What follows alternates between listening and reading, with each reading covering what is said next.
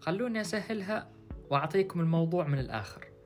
تحديد المجال واختياره يعتمد عليك أنت وراح تقول أنا مبتدئ مش عارف إيش الأفكار اللي أحتاجها عشان أنطلق في البداية. وبالضبط هنا يجي دور بودكاست تسهيل.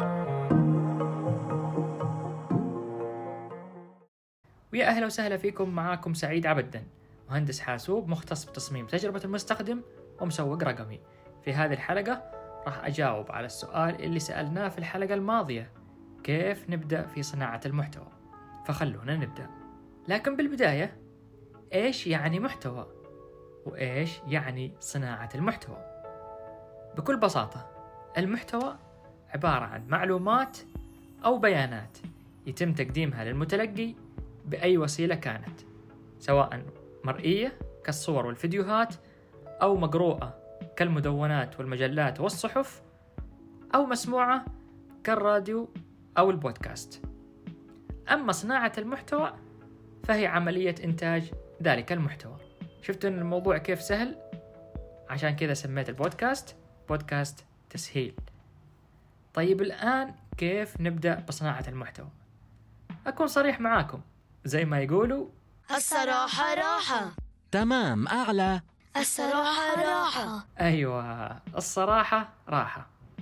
فعشان تبدأ في صناعة المحتوى أول شيء لازم يكون عندك الدافع والرغبة الشخصية.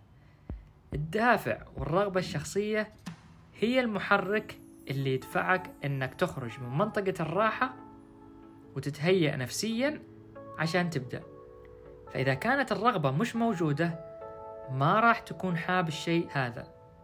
وراح تسويه فقط عشان تجرب وتكون زي الناس.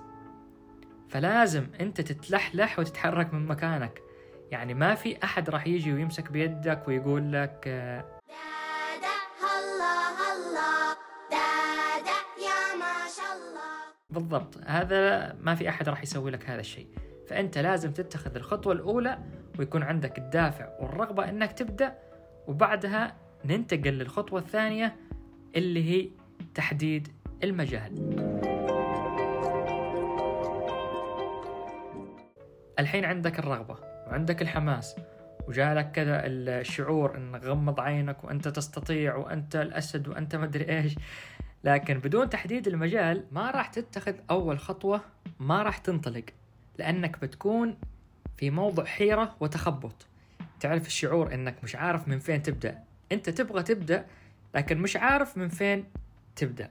الحين أسأل نفسك إيش تخصصك؟ ابدأ في مجال تخصصك. يعني لو كنت أنت شخص تحب تخصصه ودخلت تخصصك عن رغبة ابدأ بصناعة المحتوى في مجال تخصصك. لكن لو مجال تخصصك مثلا ما تحبه أنت شوف إيش شغفك إيش الأشياء اللي تقضيها لما تكون في وقت فراغ إيش المهارات اللي عندك يعني أنت تمتلكها. كل هذه الأشياء تعطيك مؤشرات على المجال اللي راح تبدأ فيه. وزي ما قلت لك تحديد المجال واختياره يعتمد عليك أنت. النقطة الثالثة بعد ما حددت المجال تخصص أكثر. لنفترض مثلا أنك حددت مجال البرمجة أو مجال التصوير. الحين لازم تتخصص أكثر في هذه ال- المجالات. إحنا عارفين في مجال التصوير هناك تصوير المنتجات تصوير الأطعمة تصوير المناظر الطبيعية تصوير الأشخاص تصوير الحيوانات. تخصص أكثر في هذا المجال. وكل ما تخصصت أكثر كل ما تميزت وأبرزت في المجال اللي أنت حددته.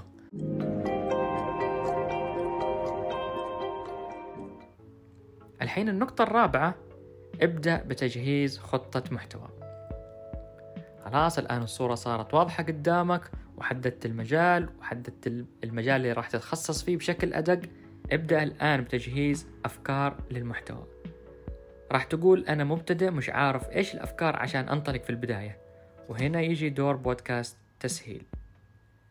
أعطيك نقاط مهمة عشان تبدأ إنك تدون أفكار في المجال اللي أنت راح تبدأ فيه. أول حاجة شوف الناس في مجالك إيش قاعدة تسوي. خذ لك لمحة عن الأفكار اللي سووها شوف حساباتهم شوف حتى التعليقات اللي الناس تتركها على حساباتهم. هذا راح يعطيك صورة عن الثغرات اللي لسه موجودة عند غيرك فأنت لازم تستغل هذه النقاط عشان تاخذ منها أفكار وتبدأ من هذه النقاط. فلخص هذه الأفكار ودونها عندك عشان تكون جاهزة في خطة المحتوى تبعك. لكن ما تحب تتعب ما تضيع وقتك في هذه الأشياء صح؟ عشان كذا راح أعطيك أداة تساعدك أو تعطيك أفكار بطريقة سهلة. ادخل موقع أنصر ذا بابليك وراح أحط رابط الموقع في وصف هذه الحلقة. ادخل على الموقع وحدد المجال اللي أنت تبغاه. وبضغطة زر راح تظهر لك أفكار كثيرة جدا.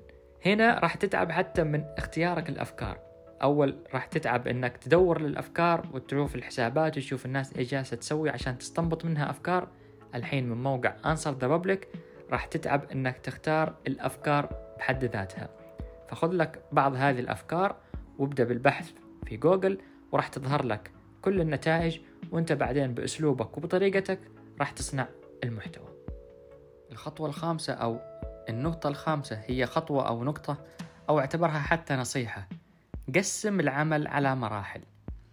الحين لما تبدأ في صناعة المحتوى طبعا أول نقطة أو أول مرحلة اللي هي مرحلة جمع الأفكار.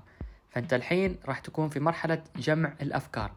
ما ينفع أنك تاخذ فكرة بعدين تروح للمرحلة الثانية تبحث عن هذه الفكرة وعن آه، المصادر وتقرأ وبعدين تنتقل من هذه الفكرة نفسها وتروح تبدأ بكتابة السيناريو أو كتابة السكريبت الخاص آه، بهذه الفكرة إذا كان فيديو.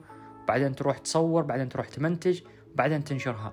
هذه الطريقة راح تاخذ معاك وقت طويل جدا عشان تنتج فكرة واحدة بس. لذلك قسم العمل على مراحل. زي ما قلت لك أول مرحلة اللي هي مرحلة جمع الأفكار. فابدأ بجمع أفكار خمس عشر أفكار أيا كان القدرة اللي تقدر تسويها. اجمع الأفكار فقط. بعدين المرحلة الثانية اللي هي مرحلة البحث. روح ابحث عن المحتوى عن المصادر عن آه، تدوينات عن أي حاجة. في آه، آه، يعني خاصة بهذه النقاط كلها اللي بحثت عنها أو كل الأفكار اللي بحثت عنها. بعدين المرحلة الثالثة اللي هي مرحلة الكتابة. ابدأ بكتابة أو بكتابة ال- ال caption مثلا إذا كان في إنستغرام أو كتابة السيناريو أو السكريبت أيا كان. ابدأ بالكتابة لكل الأفكار اللي عندك. بعدين مرحلة التصميم أو التصوير. صمم كل الأفكار اللي عندك أو صور كل الأفكار اللي عندك.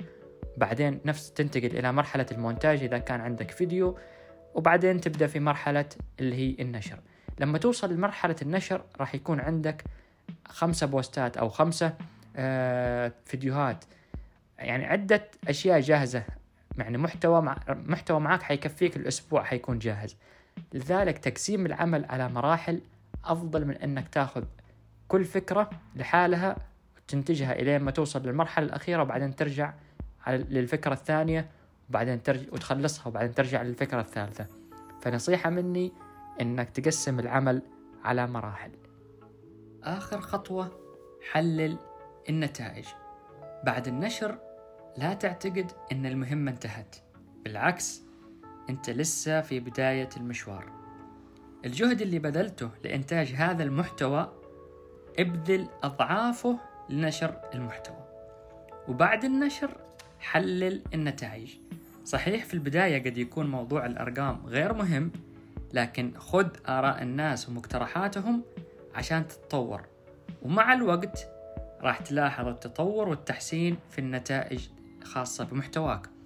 حلل هذه الأرقام اعرف هل الناس حبت المحتوى ما حبت المحتوى شوف التعليقات اللي توصلك. كل هذه الأشياء مهمة جدا عشان تتطور كصانع محتوى.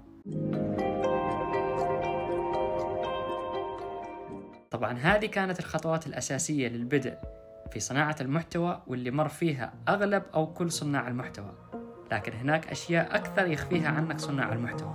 وعشان نكشف هذه الأشياء انتظروني في الحلقة القادمة ويعطيكم ألف عافية.